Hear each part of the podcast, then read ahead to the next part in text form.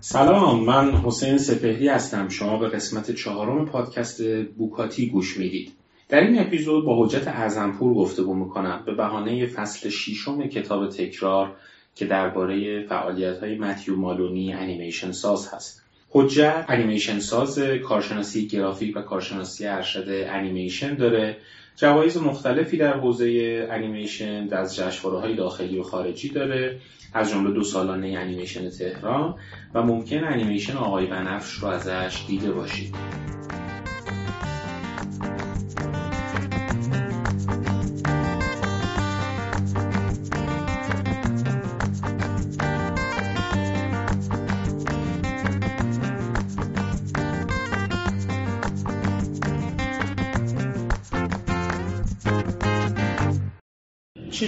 یه انیمیشن ساخت؟ یعنی چی میشه که یه چیزی رو تو فکر می‌کنی این مدیای انیمیشنه یا یه چیز دیگر میگی نه این دیگه به درد انیمیشن نمی‌خوره؟ ببین این برای هر هنرمند یه تعریف داره. خیلی هم معتقدن چیزی که نشه فیلمش کرده باید انیمیشنش کرد. من اصلا با این قضیه کاملا به صد درصد مخالفم. به نظر من یکی از تاثیرگذارترین کارهای تاریخ سینما. که بی نهایت انسان رو درگیر خودش می‌کنه. کاریه به نام حالا ترجمه فارسی شاید من اشتباه بگم ولی اون چیز انگلیسیشو بخوام به فارسی اسم انگلیسیش یادم نمیاد. برای خودم قبلا تو ذهنم ترجمه کردم الان می‌خوام اونو بگم. مقبره برای ش... های شبتاب یا قبری برای کرم های شبتاب. این کار یک کار بسیار تاثیرگذاره. اونقدر تاثیرگذاره که من برای بار دوم نتونستم ببینم. یعنی هیچ وقت این جرأت نکردم که دوباره برم این فیلم رو ببینم. و فیلمش هم ساخته شده. انیمیشنش بسیار تاثیر یعنی با فاصله زیاد تاثیر گذاره و دلیلش هم فکر می‌کنم اینه که انیمیشن به خاطر اون رنگ و لعابی که داره و اون جنسی از تصویری که بهمون به میده این امکان رو فراهم می‌کنه که تو چیزهای خشنتر و چیزهای خیلی بسیار سختتری رو در لحظه جلوی روی مخاطبت بذاری و مخاطب اگه اینو به صورت فیلم زنده ببینه دوچار یک چیز طرز فروپاشی بشه. به نظر من خیلی این اتفاق شبیه اون اتفاقی که توی رویا میفته. خب؟ یعنی هر شب ما پتانسیل دیدن انیمیشن رو داریم. این اتفاق میفته. ببین فروید یه تعریفی داره. بازم نمی‌دونم. معنی معنی یعنی کلمه انگلیسیش یادم نیست بر خودم تو ذهنم ترجمه فارسی, فارسی براش. شاید پراجکت باشه نمی‌دونم. ولی میگه که تو مثلا قراره که یعنی تو از پدرت متنفری و تو خواب ناخداگاهت می‌خواد انتقام بگیره. بازم من سایکولوژی و اینا به صورت خیلی موردی خوندم و اطلاعات هم مثلا اطلاعات علمی نیست. این چیزی که دارم میگم ممکنه چه برداشت هنریه. یه برداشت من باشه از حرفی که میگه که تو خواب ناخداگاهت می‌خواد یه پیغامی بهت بده در مورد مثلا پدرت و اینکه تو از پدرت خیلی مثلا متنفری و تو خواب قراره که پدرت رو بکشی. به خاطر اینکه این قضیه خیلی سخته و خیلی رافه و ممکنه باعث فروپاشی ذهنی تو بشه که تو ببینی که بابا تو داری می‌کشی تو خواب میاد جای بابا مدیر مدرسه رو می‌ذاره و تو خواب تو مدیر مدرسه رو می‌کشی. به اون خیلی علقه عاطفی نداری. ولی اون پیامی که می‌خواد بهت بده رو تو خواب بهت میده. میگه که آقا تو با اون آدم یه درگیری داری و تو می‌فهمی که این مدیر پدرته. یعنی اینش خیلی جالبه. این اتفاق اتفاق دو سویه است. یعنی خداگاه می‌فهمه که مدیر پدرته و میکشتش ولی چون پدرت واقعا از دست تصویری نیست تو چرا فروپاشی نمیشی؟ این اتفاق تو انیمیشن میفته یعنی ما تو انیمیشن حالا مثلا تو انیمیشن ژاپنی خیلی بیشتر داریم. این خشونتی که وجود داره انقدر زیاده که اگه مثلا به فیلم زنده ساخته بشه مثلا آدم دچار فروپاشی ذهنی میشه ولی این انیمیشن این امکان رو به همون میده. به خاطر همین این روی کرد و من خیلی قبول ندارم که فقط چیزهای فانتزی یا چیزهایی که نمیشه فیلم زنده شو ساخت و تبدیل بشه انیمیشن. از اون طرفش هم هست. یعنی مثلا ما مریو مکس رو داریم که به نظر من اگه فیلم زندگی ساخته می‌شد اصلا چیز جذابی نبود. ولی وقتی میاد تو جهان انیمیشن تبدیل به چیز فوق العاده میشه. یعنی تو نمی‌تونی از دیدنش دست برداری. این داستان انقدر جذاب و پرکششه. تو تا تش می‌بره به نظر من هر داستانی رو میشه تبدیل کرد به انیمیشن. هر ایده ای رو میشه تبدیل کرد به انیمیشن. منتهاش چیزی که باعث میشه خود من شخصا برم سراغ یک چیزی اون در واقع می‌تونم بگم گودالاییه که توی وجود خودم هست. این حسیه که نسبت به مسائل دارم. مثلا نسبت به مثلا یه آدم به خصوصی تو زندگیم دارم. یا مثلا نسبت به یه شرایط به خصوصی دارم. اون شرایط منو سوق میده که انیمیشنش رو بسازم. و این در مورد کارهای شخصی که می‌کنم. از اون طرف انیمیشن یه صنعت هم هست. یعنی ما به عنوان هنر می‌تونیم بهش نگاه کنیم. از اون طرف اون گستره اصلی انیمیشن بحث صنعتیشه که داره هر روز تعداد زیادی کار تولید میشه به خاطر مصرف روزانه. مثل مثلا یه پیتزا فروشی که هر روز داره یه سری پیتزا رو تولید می‌کنه. از این منظر من به نظرم ما انیماتورها یه سری مردشوریم یعنی هر مردی که بندازن روی تخت باید بشوریم. حالا مسیحی مسلمانش فرق نمی‌کنه. واقعا اینطوریه. یعنی کلا این دوتا بخش رو به عنوان انیماتور یا مثلا کسی که داره کار انیمیشن می‌کنه آدم باید از هم جدا بکنه باید بفهمه که آقا می‌خواد اون بچه هنریش رو در واقع ببره جلو یا اینجا وارد یک دوگانگی میشیم به اون هنرمند. خاطر اینکه بعد از یه مدتی تو رو به عنوان کسی که فلان کار ساخته فلان سریال ساخته فلان مثلا تکنیکو کار می‌کنه می‌شناسن در حالی که تو در درونت یه آدمی هستش که می‌خواد اون, اون اثر هنری خودش رو درست کنه. و خیلی برای من جالبه. من مثلا یه دونه کار داشتم میساختم. یکی از دوستای انیماتورم که مثل خودمه تقریبا. کلا ما انیماتورها خیلی وضع مالیمون خوب نیست. برگشت یه بار بهم گفتش که اینو بساز دیگه. گفتم که ببین پول ندارم. بعد برم مثلا کار کنم. این. گفت من ازت حمایت می‌کنم. یعنی دقیقا مثل اون دوتا بچه کاری میمونه که یکیشو نشسته اون گلش نتونسته بفروشه داره گریه می‌کنه. اون یکی میاد مثلا ازش گل می‌خره. این هستش واقعا. یعنی اون ارزش کاره که داره اتفاق میفته و ارزش اون ساخته شخصی که آدمو دارن می‌سازن قدر زیاده به نظر من. مخصوصا تو انیمیشن ایران. دلیلش هم اینه که حالا خارجی ها خیلی کلمه بزرگیه. ولی حالا کلا کسایی که توی اون عوالم در واقع توسعه یافته دارن زندگی می‌کنن درکی از مشکل ندارن. اصلا نمی‌دونم مشکل یعنی چی. یعنی مشکلاتشون مثلا یه چیزاییه که به عنوان مشکل اینجا مسخره اصلا مشکلی نیستش که آقا مثلا حالا اصلا ایرادی نداره. و این فقدان مسئله توی یک کشور توسعه یافته تو ایران وجود نداره. تو اینجا با هر چیزی چالش داری. در وهله اول با خانواده چالش داری بعد با اجتماع چالش داری بعد با سیاست مدارات چالش داری بعد با حتی رفیق چالش داری بعد به عنوان یک کشور چالش داری به عنوان یعنی یک مجموعه چالشیه که در هم تنیده شده. اینجا یه داستانی هستش مال مارینا آبراموویچ خیلی داستان جالبیه. اینا یه گروه پروگرسیو خیلی تندروی هنری داشتن تو جمهوری چک که خیلی اجراهای عجیب غریب می‌رفتن. یعنی مثلا اصلا کارهایی که می‌کردن خیلی ساختار شکم بوده تو اون کشور حالا تو اون زمان که کمونیست حاکم بودن. بعد یه اتفاقی که میفته یه بهار پراگ اتفاق میفته یه سری از این هنرمنده امکان اینو پیدا می‌کنن که از کشور مهاجرت کنن. اینا میان توی کشور مثلا یادم نیستش یا سوئد بود یا مثلا دانمارک بود یه چیزی کشور درست حسابی خیلی سیستم مثلا خوب. من گفتش ما اومدیم اونجا هلند رفته بودم ببخشید من الان یادم افتاد. گفت رفته بودیم اونجا بعد دیدیم که اصلا همه دیگه مسئله ای نداریم راجبش کار کنیم.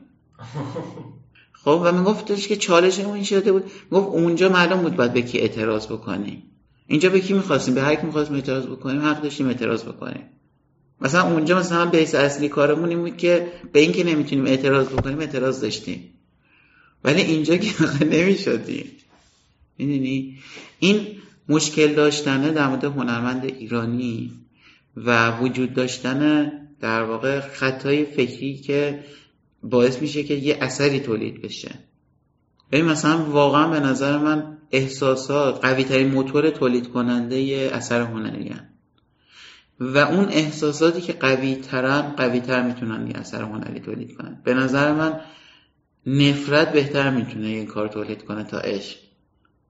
چون نفرت قوی تره یعنی عمل کردش شدید تره تخریب کننده تره تخریب کننده نیست. مثلا خشم غم اینایی که چیزایی منفی دارن. بار زورشون بیشتر. زورشون بیشتره. آدم هی دارن به اون سمسوق میدن. تو برای اینکه شاد باشی خیلی تلاش بیشتری باید بکنی برای تا اینکه بخوای غمگین باشی. غمگین بودن کاری لازمه. کاری لازم نیست بکنی. تو اصلا هیچ کاری نکنی تو همون روز غمگین میشی. مثلا جمعه ها افتضاحه به خاطر اینکه هیچ کاری آدم نمی‌کنه. و آخر شب احساس پوچی فناپذیری افتضاحی بهش دست میده که تو روزای دیگه نیست چون تو روزای دیگه داری کار می‌کنی. این این حسا عملکردشون برای تولید اثر هنری بیشتره. ببین مثلا ما یه سبکی داریم تو نقاشی اسمش روکوکوه که من اسم اون در کسایی که داشتن نقاشی ها رو میکشیدن مثلا یادم نمیاد. یه سری مثلا تو انگلیس اینا بودن. فرانسه انگلیس اینا خیلی چیز بوده. از لحاظ سبکی به موسیقی موزارت نزدیکه. خیلی سرخوشی توشه. معروفترین اثرش هم یه دختر است که پسره داره تابش میده. این حتی این اثر و این سطح از خوشحالیش تو تاریخ هنر یه جایی وای نستاده که مثلا اون کارای الگرگو وایستاده یا مثلا کارای حتی مثلا رامراند وایستاده. این حتی رامراند هم نمایشگر مثلا ترس و وحشت اینا نبود. یعنی مثلا که احساسات رو کم کنه روایت روزمرگی اون موقع حالا آمستردام رو انجام بده یا آدما رو انجام بده. ولی تو حس رو می‌بینی توش و اون حسه حسش شاده مثلا خوشحال نیست. یه غمی داره. نمی‌خوام بگم غم داره. می‌خوام بگم یه انگار ببین نکن انگار که اون حسای منفی عمیق‌ترن. انگار حسای مثبت سطحی ترن و به خاطر همین اون در واقع اون قمه وقتی تکون می‌خوره اون زیر یه زلزله میاد. ولی این خوشیه هر چقدر داره مثلا این بالا چیز می‌کنه هیچ اتفاقی نمیفته چون تو صد داره اتفاق میفته این باعث میشه که تو اون در واقع بری سراغ تولید یه چیزی یه, کار یه اثر هنری. چالشی که انیماتور داره کلا چالش زمان یعنی به عنوان مثال تو مثلا برای ساخت یه فیلم زنده کوتاه فرض مثلا این پنج دقیقه بخوای فیلم بسازی پروسه تولید تو دو روز یا سه روز انجام میشه. یعنی لوکیشن ها مشخصه. چیزها رو بازیگرها آفیش می‌کنی با وسایل میری سر صحنه فیلم برداری تو می‌کنی پروسه تولید داره. پروسه فصلی بگیم مثلا یه هفته طول بکشه. نه خیلی روی مثلا تدوین و اینا مثلا تو حساس باشه. بگیم مثلا یه ماه طول بکشه. پیش تولیدش هم که حالا فیلمنامه و اینا سوال نمیشه براش تایم مشخص کرد. ممکن یه فیلمنامه یه روزه نوشته شده باشه فیلمنامه مثلا دو سال روش کار شده باشه. اونو نمیشه راجبش حرف خب. پروسه پیش تولید انیمیشن با فیلم سازی سر فیلمنامهش یکسانه. یعنی اون فیلم نامه ممکنه یه روزه نوشته بشه ممکنه دو سال طول کشه تولید مشترکه وضعیت. نه. فقط تو فیلم نامهش مشترکه برای پیش تولید تو باید کاراکتر طراحی کنی باید بکراند طراحی کنی باید استوری بورد بزنی باید یعنی یک عالمه کار وجود داره که انجام بده. و همین تو تولید هم هست. یعنی مثلا یک اثر پنج دقیقه انیمیشن با توجه به تکنیک های مختلف ممکنه فرق بکنه. ولی ممکنه مثلا از یه هفته طول بکشه ساختنش و کیفیتش ها. این یه هفته مثلا یه دفعه بشه چند سال پنج سال. مثلا همین کار هشت دقیقه چند دقیقه بود؟ دوازده دقیقه بود چند دقیقه بود؟ یه حالا ده دقیقه دوازده دقیقه. این هفت سال طول کشیده بود. و دلیلش اینه که آقا پروسه خیلی پروسه کندیه و این پروسه کن یه ایده ای رو تو ذهن انیماتور به وجود میاره و اونم اینه که آیا ارزشش داره؟ یه دونه استنداپ کمدی بود. مال یه سیاه پوسته بود. اون زمانی بود که این سیاه رو خیلی میکشتن. بعد میگفتش که آقا بیا به که اسلحه رو مثلا چیز کنی ممنوع کنی بیا گلوله رو گرون کن. گفت مثلا بکنش 100 دلار. بعد یارو هفته رو که می‌کشه ارزشش نداری. خب این واقعیته. یعنی وقتی که انیماتور داره یه کاری رو تولید می‌کنه اولین کسی که باید قانع بکنه خودشه. که هر روز باید بگه که آقا بشین کار کار رو بساز.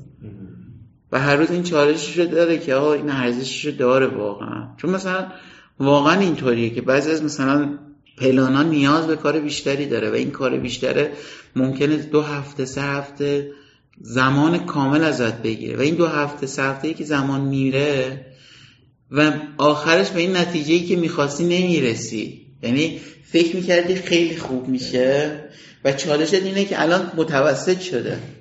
به خاطر همینه که مثلا کسایی که کمالگران نباید بیان انیماتور شن. خوی میشه. اصلا کاری تولید نمی‌کنن. یعنی می‌بینی مثلا ده سال داره یه کار انجام میده. واقعا میگم اینا ها من دیدم اینو. مثلا انقدر با وسواس می‌بره جلو کار رو. بعد میگی بابا ول کن دیگه. این مثلا این یه برگه داره از درخت میفته بذار بیفته. این واقعا سخت می‌کنه تولید انیمیشن ها.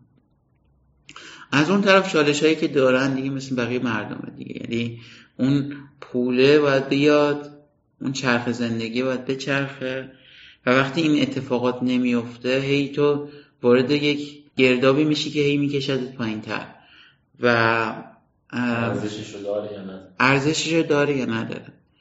در مورد خود متیو مالونی این کاری که حالا من ازش دیدم به نظر من ارزشش رو نداشته که بسازه. واقعا اون مسیره رو مسیری که برای خودش تعریف کرده خیلی مسیر جذابیه به نظرم. من به صورت ناخودآگاه این کار رو می‌کردم و می‌کنم خودم. مثلا این سری موسیقی دارم هر وقت که می‌خوام مثلا اون حسه رو بگیرم برای مثلا انیمه می‌ذارم پخش میشه و گوش میدم. یا مثلا هر چند وقت یک بار یه سری کارا هستش که دوست دارم ببینم.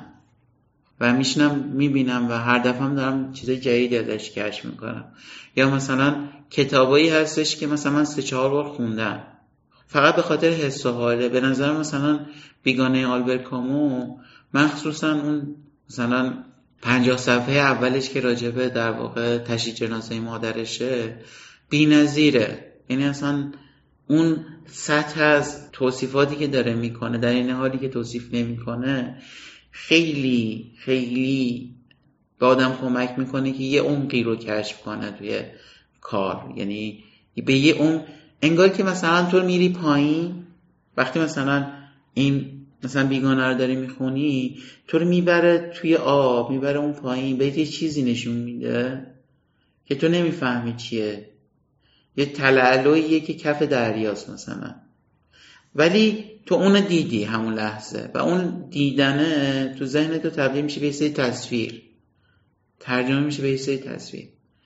این رفتارش به نظر من خیلی رفتار جالبیه متیو مالونی که میاد یک playlist ی رو هی برای خودش در واقع اینو تبدیل می‌کنه به یه مدیتیشن که دیدن اون کارا باعث میشه که من تو جریان احساسات قرار بگیرم آره در جریان احساساتی که می‌خوام بروز بدم قرار بگیرم. ولی برام خیلی عجیب بود واقعیتش که احساس کردم که اون تأثیری که باید میذاشتن اون کارا اون اتفاقا نذاشتن یعنی اون چیزی که من می‌خواستم از کار ببینم یا انتظار داشتم که با یه همچین تفکر با این همچین خداگاهی وقتی طرف رفته سراغ کارش قطعا باید یه اثر خیره کننده ما ازش ببینیم اون اتفاقا رو ندیدم توی کارش. نمی‌دونم چرا. فکر می‌کنم به خاطر اون شخصی بودن جهان اون آدمه.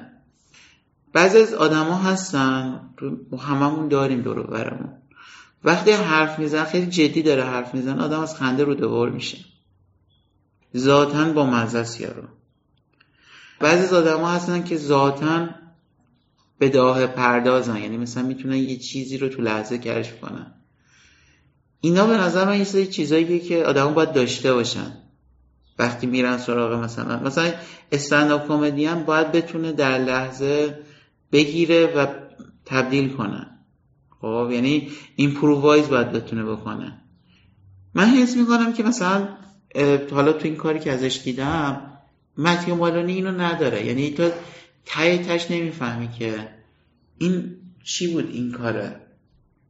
شاید مثلا موزه های نیویورک بتونه راجبش lecture بده بتونه راجبش چیز کنه.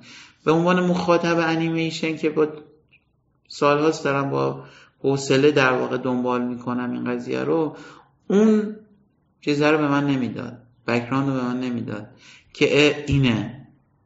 بوها یه سوالی این شرایطی که داری میگی که مثلا حالا این متیو مالونی با این ساختار ذهنی با این روش جذاب که یه جاهایی انگار فراینده براش جذابتر از خروجی است. داره از فرایند کاری که داره انجام میده داره لذت می‌بره.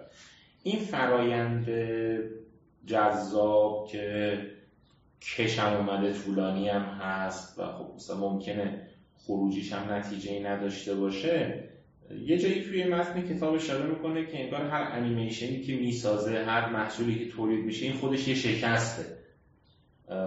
چون اون احساسی که انقدر تلاش کرده مثلا سعی کرده اون احساس متجلی بشه مثلا مخاطب اون احساس رو متوجه نمیشه و این خودش یه شکسته. انگار این تکرار این موقعیته که شاید مسئله متیو مالونی یا آدم این تیپی باشه.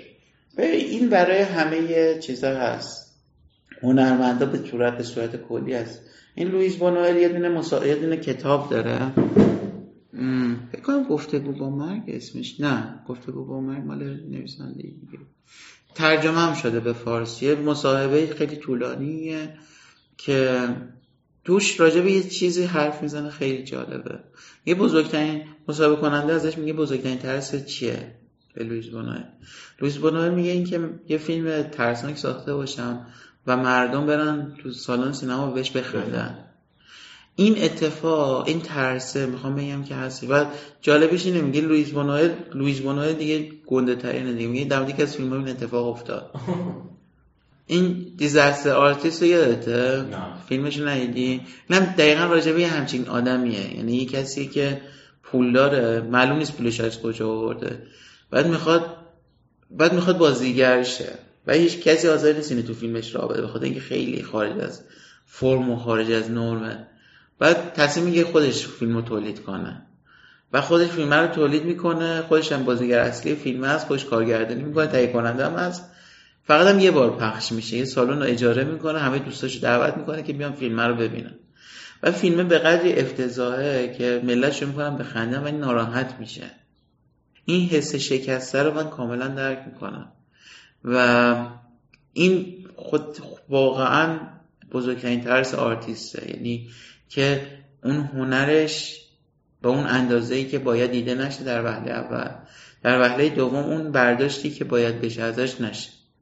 در مورد متیو مالونی واقعا این اتفاق میفته متاسفانه. یعنی اون چیزی که می‌خواسته بگه اینقدر گنگه. که حتی مثلا با توجه به افسانه ها و اسطوره هایی که داره بهش میچسبونه اون برداشته اتفاق نمیفته می‌دونی؟ از یه طرف دیگه هم اونقدر تجربه گران نیست کاره یا اونقدر غیر نریتیو نیست کاره و شخصی سازی نشده که تو بگی که نفهمیدم داستانو ولی تکنیکش جالب بود. یه اثر هنری شخصی باشه. ببین مثلا میگم مثلا خیلی از کارها هستش که واقعا آدم نمی‌فهمه داستانش چی بود. ولی دوازده دقیقه رو نگاه می‌کنه و احساس نمی‌کنه وقتش تلف شده. این حالا مثلا همین گریفون انیمو خیلی داستانگوه ولی داستانش چیه؟ من فکر می‌کنم دلیلش اینه که این خارج ساختار عمل کردنه. تبدیل شده به نقطه ضعف ماجرا. یعنی باز یکی از بحث‌های قدیمی مثلا تاریخ سینمایی که حالا الان همه در واقع هنرمندای سینمایی به نوعی درگیرشن خط فرضیه. هر کی رو که بگید به یک نحوی داره تلاش می‌کنه خط فرضی رو بشکنه تو کارش. ولی نکته ای که هستش اینه که چند بارش موفقیت آمیز بوده. این اتفاق در ساختار داستان هم میفته یعنی تو به عنوان یک داستانگو وقتی یک داستانی رو میگی میگی که من نمی‌خوام مثلا سه پرده بگم داستانمو. چجوری می‌خوای بگی که من بشینم و گوش بدم داستانتون؟ این اون اتفاقی که تو کار مالانی نمیفته یعنی مثلا تو این حس رو پیدا نمی‌کنه که الان قرار تو کاراکتر رو ممکنه تعقیب بکنی ولی احساس نمی‌کنی که کاراکتر قرار کنشی غیر از اون کاری که داره می‌کنه انجام بده یا مثلا ممکنه حتی از فکرش استفاده بکنه. یعنی حتی کاراکتر کاراکتر جذابی هم نیست. تو نمی‌تونی جذابیت از کاراکتر بگیری و بگی که آقا چرا خوشت نیومد؟ جذابش نکرده دیگه. ببین مثلا امی یه فیلم داره. بلک کت وایت کت. نمی‌دونم دیگه نه. ببین زشترین آدمایی که بگی تو تاریخ سینما رو پرده نمایش داده شدن این تو فیلمش بازی گرفت.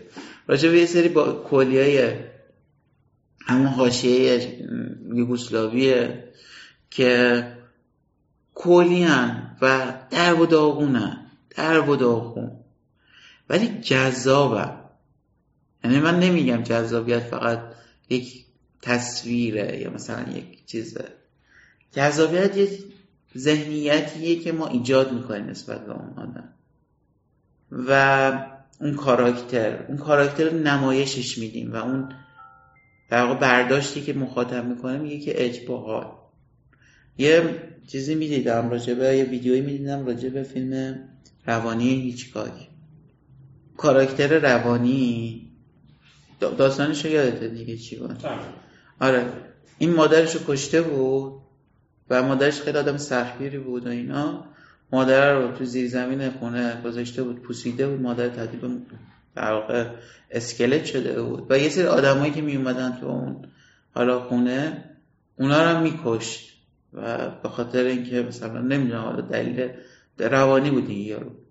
بعد یه صحنه ای داره که یکی از کاراکتر رو کشته تو همون و خون پاشیده در دیوار همون خونی شده. خیلی معروفه آره. بعد اسلاوی جیجه میگفتش که تو این صحنه صحنه بعدش. هیچکاک در حد مثلا سه چهار دقیقه نشون میده که این داره تمیز می‌کنه همون میگه وقتی که تموم میشه کارش و تمیز میشه همون بیننده رو با یه حسی در واقع به اشتراک می‌ذاره با بیننده که حس شادی بعد از تموم شدن کاره. و در واقع بیننده رو میاره توی ساید اون آدم. و بیننده از این که کار به خوبی به درستی تموم شد احساس رضایت می‌کنه. یه جنایت بوده ولی. این این میشه جذابیت. این میشه یعنی تو میای با یک آدم جانی روانی همزاد پندار میشی. خب؟ و تمام تلاشی که حالا من فکر می‌کنم متیو مرانی همین کارم سعی می‌کنه انجام نده. یعنی سعی می‌کنه که از اینم فرار بکنه. ایجاد حس همزاد پنداریه. من دوست دارم همزاد پنداری ایجاد کنم تو کارم. چون حس می‌کنم اگه کار همزاد پنداری ایجاد نکنه اشتباه عمل کرده. آه این کاراکتره مثلا داره کاراکتر دیگر رو می‌کشه که به اون پره برسه. خب؟ ما تو شاهنامه مثلا داستان افغان و رستم رو داریم. رستم می‌زنه می‌کشه. ولی هر کدوم با یه روش می‌کشه. یکی رو مثلا میگه بسم الله الرحمن الرحیم تبدیل میشه به عجوزه. اون یکی رو مثلا می‌بینه که لازم نیست بکشه میبندش به درخت. اون یکی رو تو خواب می‌کشه. با یه روش یه بار از خنجرش استفاده می‌کنه یه بار با پنجه بوکس میرسونه. اسلحه رو برداشته داره می‌زنه. چی؟ می‌دونی؟ این کم کردن عوامل جذابیت برای تولید اثر باعث میشه که تو اون احساس شکسته بعدش به سراغه. من به نظرم احساس شکسته پر بیراه نیست. یعنی منم بودم احساس شکست می‌کردم. چون مسیر درستی رو نرفته کاره و جای درستی نیستاده. اینکه چه باید بکنه به نظرم نمی‌دونم واقعا. یعنی چون انیمیشن توی این حوزه ها توی این فیلدا خیلی شخصیه و خیلی فردی میشه. به نظرم شاید اون سورس هایی که می‌بینه رو باید ذره عوض بکنه مثلا اگه یه ذره فیلم از فرهادی ببینه شاید بهتر بشه. اوجد یه سوالی. ما خیلی فاصله داره انیمیشن در ایران و انیمیشن در جهان. جوابش هم آریه هم خیره. با صنعت انیمیشن ما کیلومتر فاصله. هم آره هم خیر. ببین نگا کن یه اتفاق بامزه افتاد چند وقت پیش. این یه پروژه خیلی واقعا می‌تونم بگم مثلا بدون ته سینمایی داره ساخته میشه. من نام نمی‌برم. چون در حال ساخته. در حال ساخته. چون برام امکان داره چیز شه. مشکل ایجاد شه. خیلی production ش بزرگه. یعنی وزینایی که تا الان مثلا بیلیارد ها تومن. تومن ریختن توش و پیش تولیدش تموم نشده. پیش تولید تموم نشده. یعنی هنوز وارد مثلا تولید و پروسه اینا نشده برای این کار یه تشکیلات سینمایی رو وارد ایران کردم. با یه, با یه آرسنال اوپن بازی. چون نمیفروختن نمی‌تونستن بخوام خاطر تجهیزات فنی. تجهیزات فنی که مثلا چه می‌دونم مثلا کشورهایی که سینمای پیشرفته دارن خیلی هاشون ندارن. خب اینا رفتن این تجهیزات رو وارد کردن. تجهیزات چیه؟ تجهیزات خیلی در واقع تاریخچه قدیمی داره. یعنی قدیم هم از خیلی زمان پیش از زمان ملیش تاریخ سینما استفاده می شده چیه؟ اینه که آقا پشت از پشت کاراکتر یه پرده نصب می‌کردن. از پشت پرده فیلم میتابوندن روی پرده اینور دیده می‌شد دیگه. و انگار مثلا کاراکتر مثلا رو قطار وایساده الان این تکنیک تبدیل شده به یه فضایی که از لحاظ فیزیکی مثلا اندازه مثلا بگم به دونه مثلا یه زمین مثلا فوتبال سالانی. به اندازه یه نیمه زمین فوتبال سالانی. یه فضایی رو به صورت مکعبی تصور بکن. دور تا دورش پرده است. خب. بعد این پرده در واقع اون چیزایی که ایدیاش به یک پردازشگری وصلن که یک فضای اون در واقع اون کامپیوتر یک فضای تریدی رو میده به این شرایط نوری رو برش تعریف می‌کنه. و ما اونو به صورت یه فضای سوادی می‌بینیم. حالا چه اتفاقی قرار بیفته توش؟ وقتی دوربین توی این فضا شروع می‌کنه به حرکت کردن اون کامپیوتر با توجه به حرکت دوربینه شروع می‌کنه جنریت کردن تصویر. یعنی تو به عنوان بیننده وقتی میری تو اون فضا با دوربین میری تو اون فضا اون بکرانده این حس سوادی بودن کامل به اونم داره حرکت اونم داره حرکت می‌کنه. و این خیلی چیز پیچیده ایه بعد مثلا از این برای چی استفاده می‌کنم؟ مثلا برای مثلا آخری مثلا چه می‌دونم کار این چیزه بودش این چیه؟ این سریاله بودش که بر اساس ارباب حلقا ساخته شد. جدیدن مثلا اچ مثلا برای اون استفاده کرده بود. برای تصاویر مثلا. خب این همچین چیزی ما الان تو ایران داریم. مشکل چیه؟ مشکل اینه که اون تجهیزات که اومده باید نور پردازش هم باشه. نور پردازش نیست؟ نور پردازش ما نداره مدیر فیلم برداریش نداره یعنی تجهیزات هست. دانش فنی منتقل نشده و نمیشه. این یه بخش از چیزه. یعنی انقدر این تکنولوژی پیشرفته است که کسی که بخواد استفاده کننده از اینم باشه یه دانشی می‌خواد که ما اون دانشه رو دیگه نداره اون دانشه نه یعنی نور پرداز مثلا مدیر نور پردازی مثلا اون پروژه اطلاعاتش مال مثلا دیگه حداقل دیگه مال ده ساله پیشه مال الان نیست. در حالی که اون باید با اون نور پردازش باید وارد شه. یعنی اینا هر روز میرن سر صحنه شروع می‌کنن آزمون خطا. آقا چیکار کنیم؟ نور درست در بیاد. مثلا حرکت درست در بیاد. یه وجه دیگه ای داره انیمیشن ایران. اونم وجه جشنواره ایشه. به ما تو تولید سینمایی که حرف گفتن نداریم به نظر من. یعنی با وجود همین پسر دولفینی و چه می‌دونم چیچه فیل, فیل شاه و اینا من نمی‌بینم. دلیلش هم اینه که اون مجموعه ای که داره سینمایی تولید می‌کنه تو ایران با یک ایده اشتباهی داره کار تولید می‌کنه. دیزنی ایدئولوژی تولید نمی‌کنه انیمیشن داره تولید داستان داره تولید می‌کنه. ما داریم ایدئولوژی تولید می‌کنیم با انیمیشن. ما می‌خوایم تاثیرگذار باشیم رو ذهن بچه ها خب و این اون نقطه ایه که ما رو با مشکل مواجه می‌کنه. یه مثال برات می‌زنم. ببین ما شکرستان کار می‌کردیم. یکی از همون کارهاییه که میگم که آدم بعدا میگن که ای این داره شکرستان کار می‌کنه. شکرستان کار می‌کنه من خودم خیلی دوست داشتم راستش. بعد تو شکرستان اصلا مبنای کار این بود. مثلا داستان هر قسمت با قسمت قبل فرق می‌کرد. یه سری چیز بود یه سری سریال مثلا قدیما بودن بچه بودیم پخش می‌کردن مثل مثلا محله بروبیا مثلا. خب حالا محله بروبیا نه مسل آباد. مسل آباد هر قسمتش یه داستان بود دیگه. بعد مثلا تو داستان مثلا تو یه داستان اکبر عبدی مثلا تاجر بود. تو داستان بعدی اکبر عبدی مثلا گدا بود. ایده اولیه شکرستان برای همچین مبنایی بود. که آقا این کاراکتره مثلا این کاراکتر داشتیم اسمش براز بود. کاراکتر براز توی قسمتی پولدار بود. اسمش براز بود همچنان. توی قسمتی مثلا می‌رفت هیزم جمع می‌کرد از تو پوها و اینا. بعد کاراکترام تعدادشون کم طراحی شده مثلا 20 تا کاراکتر طراحی شده کلا برای شکرستان. مثلا 5 تا زن داشتیم ما تو داستان.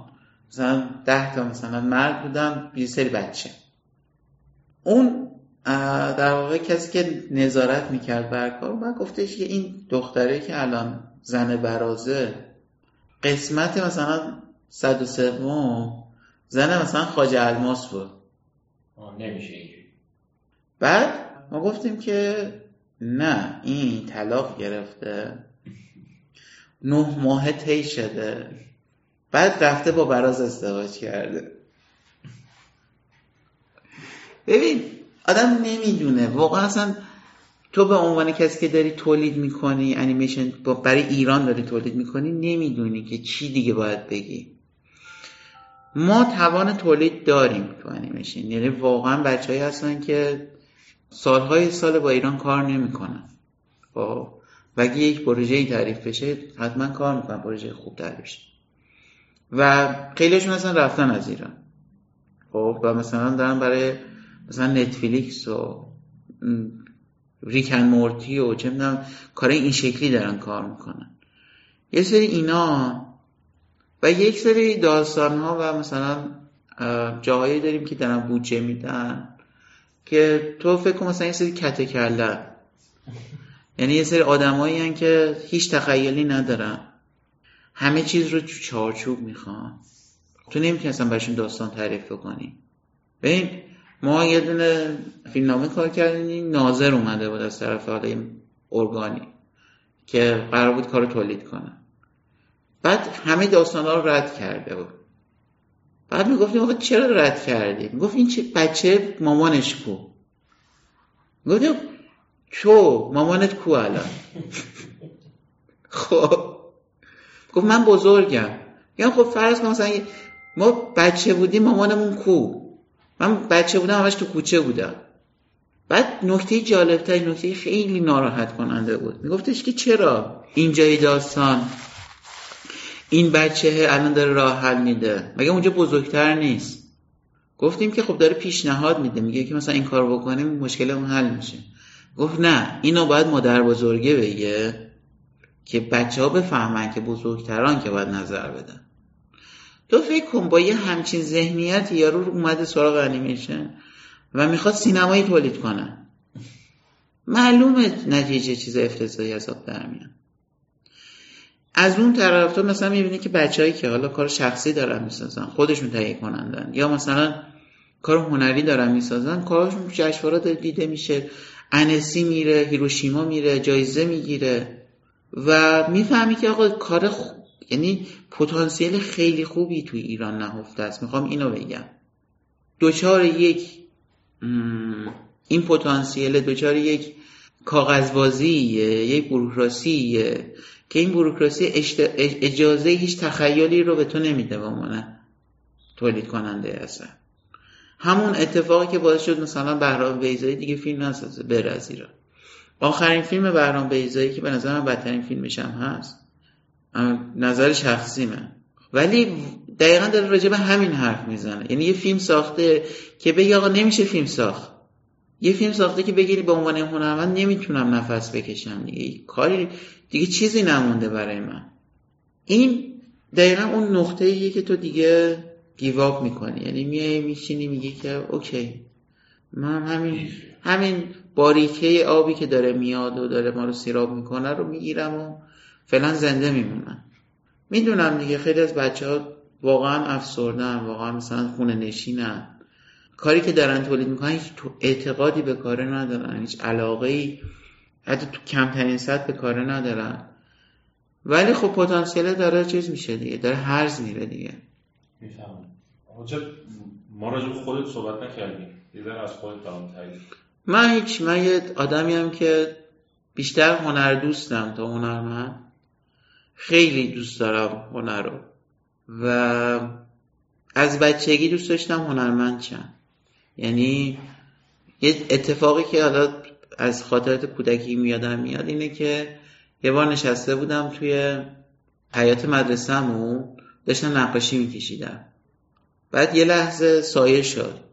یعنی اون جایی که داشتم میکشیدم سایه شد. بالا رو نگاه کردم یه آدمی کله اومده داره من نگاه می‌کنه و الان خیلی از دوستام که حالا حتی هم کلاسی ما نبودن. یعنی هم هم دوره ای نبودیم. مثلا من مثلا سوم بودم اونا مثلا پنجم بودم هنوز بهم میگم یعنی که تو هنوز رستم می‌کشی. من خیلی دوست داشتم و خیلی هم یعنی هر کی از من می‌پرسی می‌خوای چیکارشی گفتم خب نقاشم یه خاطره ای دارم مثلا ما سوم چهارم دبستان بودیم. فوتبالیستا شروع شده بود. بعد یه رفیقی داشتم حسن نامی بود. یه بار اومد گفتش که می‌تونی برام مثلا فلانی رو بکشی. اون فوتبالیست ها اولیه بود. فوتبالیست دومیه نبود. تو فوتبالیست اولیه کاکرو آدم خوبه بود. سوباسایی وجود نداشت. بعد من گفتم که آره مثلا یه دونه چیز کشیدم کاکرو کشیدم اینو دادم بهش. بعد حسن رفت زنگ بعد اومد گفت ببین بیا یه تجارتی رو بندازیم. من اینو به راه بچه های راهنمایی فروختم صد تومن.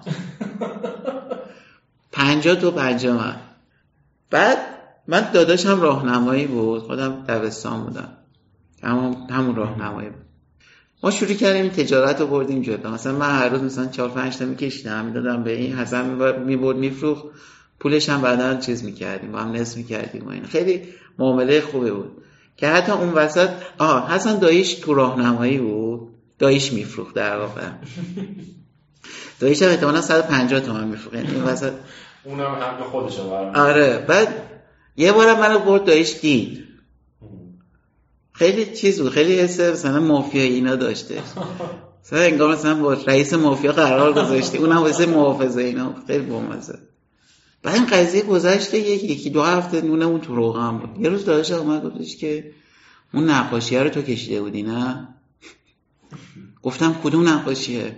گفت فوتبالیسته. گفتم نه من نگی گفت من میرم به بابا میگم. فرداش رفتم به حسن گفتم حسن تموم شد. تجارت بعد با مزدگیش اینه. داییش چند وقت پیش به من زنگ زده بود برای کاری. دوباره شماره ما از همین حسن گرفت. بعد گفت من نقاشی تو دارم هنوز فوتبالیست رو. می‌خوام بگم که خیلی دوست داشتم. مثلا تصویر رو خیلی دوست داشتم. ما خانوادم خیلی خانواده مذهبی بود. تو یه سری از فامیلامون این شکلی بود که وقتی مثلا حتی مثلا موسیقی اخبار پخش می‌شد تلویزیون رو کم می‌کردن تلویزیون میوت می‌کردن. خونه ما اینطوری نبود. یعنی مثلا من بابام خب شجریان گوش می‌کرد ولی جلوی ما گوش نمی‌کرد چون مامانم باز خیلی حساس بود به مسئله موسیقی و اینا. ولی تو ماشینش همیشه کاسته شجریان بود و آواز خیلی دوست داشته اینو خیلی دیر مثلا تو دبیرستان شاید مثلا دانشگاه. من این علاقه به موسیقی رو تو خودم پیدا کردم. که در حد علاقه مون. یعنی هیچ وقت نرفتم سراغ یاد گرفتن. سازی یا مثلا پیدا کردن مثلا یه استاد آوازی چیزی.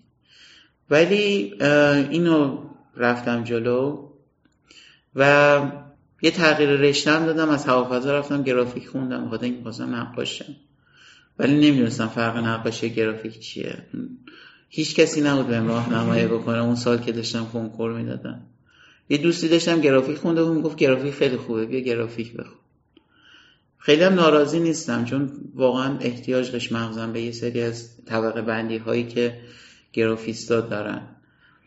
لیسانس گرافیک خوندم برای فوق لیسانس می‌خواستم باز گرافیک بخونم که باز توی اتفاق خیلی مسخره ای که اینم می‌تونم تعریف کنم براتون.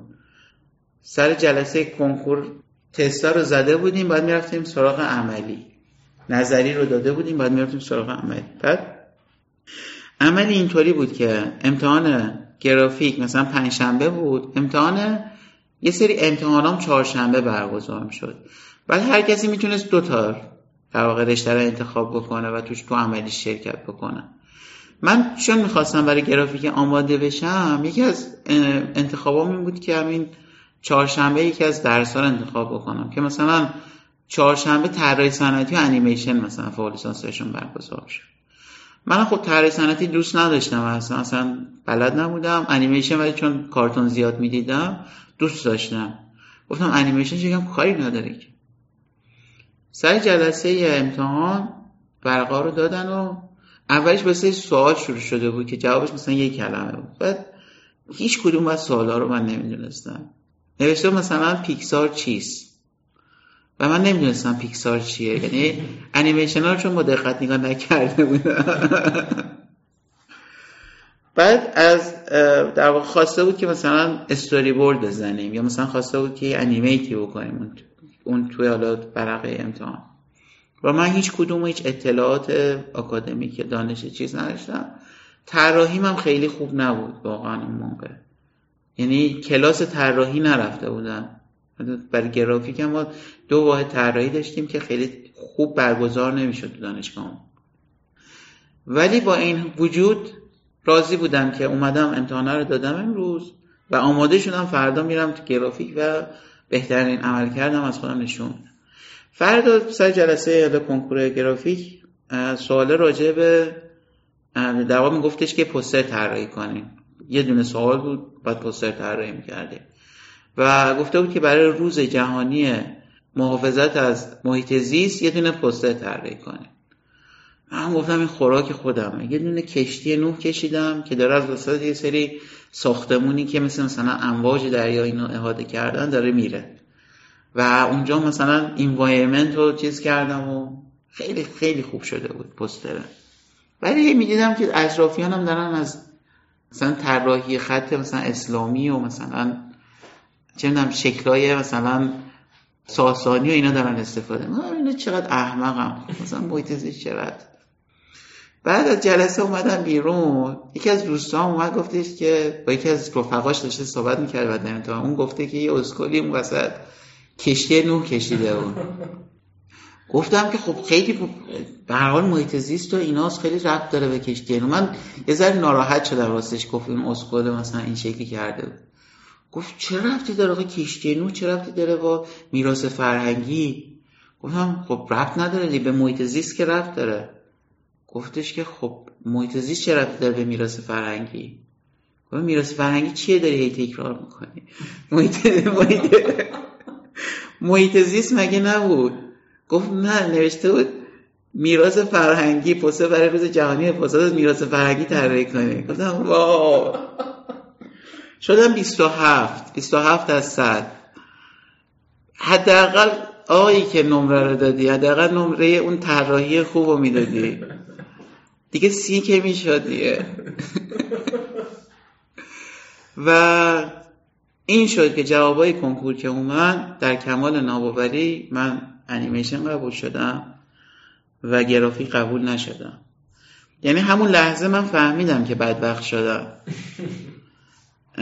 ولی خب یه ذره دیر بود و یه ذره شاید اینکه قبول شده بودم مثلا دانشگاه دولتی قبول شده بودم خیلی مثلا خوشایندم بود. به این فکر نمی‌کردم که چقدر می‌تونه این تاثیرات مخربی داشته باشه.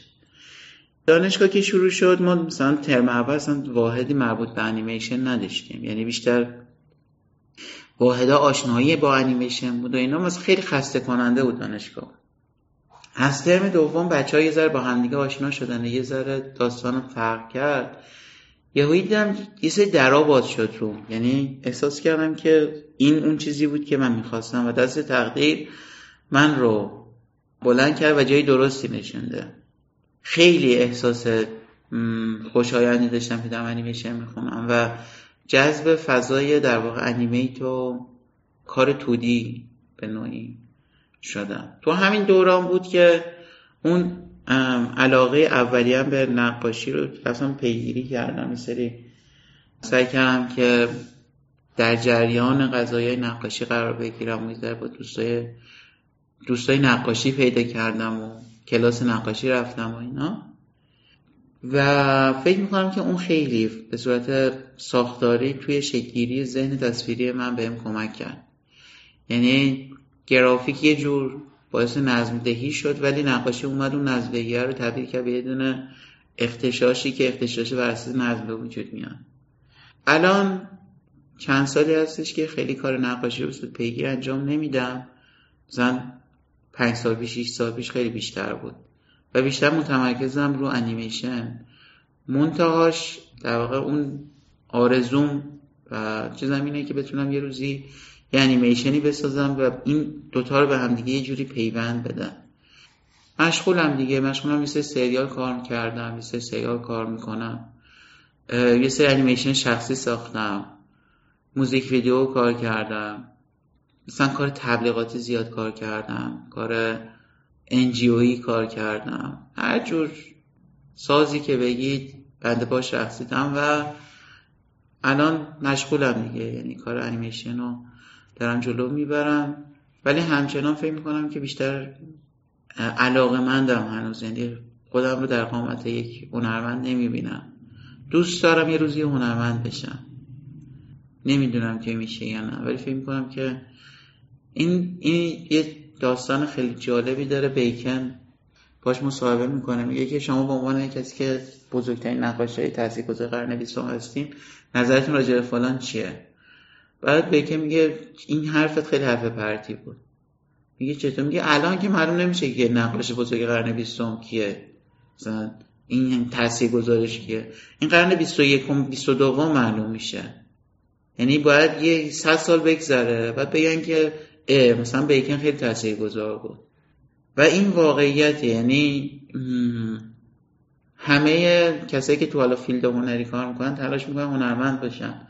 یه دونه رامران هست اون وسط. یه دونه مثلا حافظ هست اون وسط.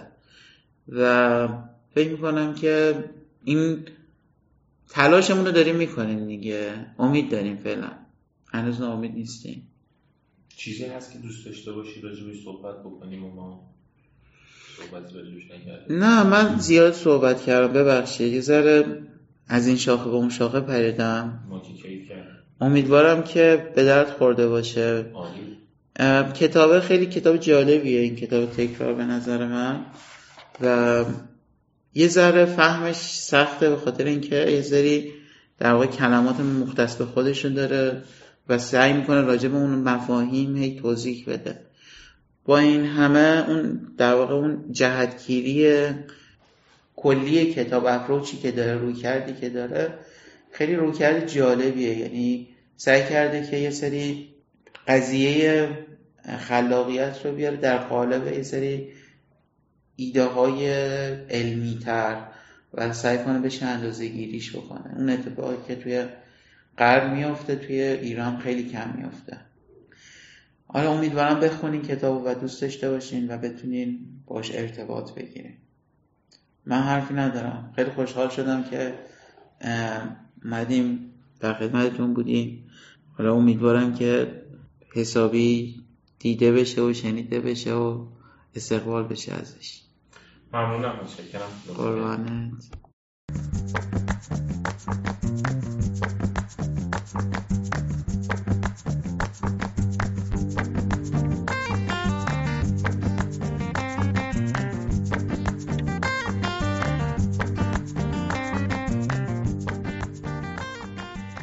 تشکر می‌کنم از صالح امینی و بچه های گروه طراحی سپیدار که میزبان ما برای ضبط این اپیزود بودن. از آقای احمد برکشتی مدیر نشر کتاب وارش هم تشکر می‌کنیم که کتاب ها رو در اختیار ما قرار دادن. برای قسمت بعد سراغ خانم دکتر آزاده بیاد طراح اسبابازی رفتیم. درباره فصل سیزدهم کتاب تکرار و طراح اسبابازی کاسخولمن گفتگو خواهیم کرد. شما شنونده بوکاتی بودید. من حسین سپهری هستم. روز و روزگارتون خوش باشه. تا بعد.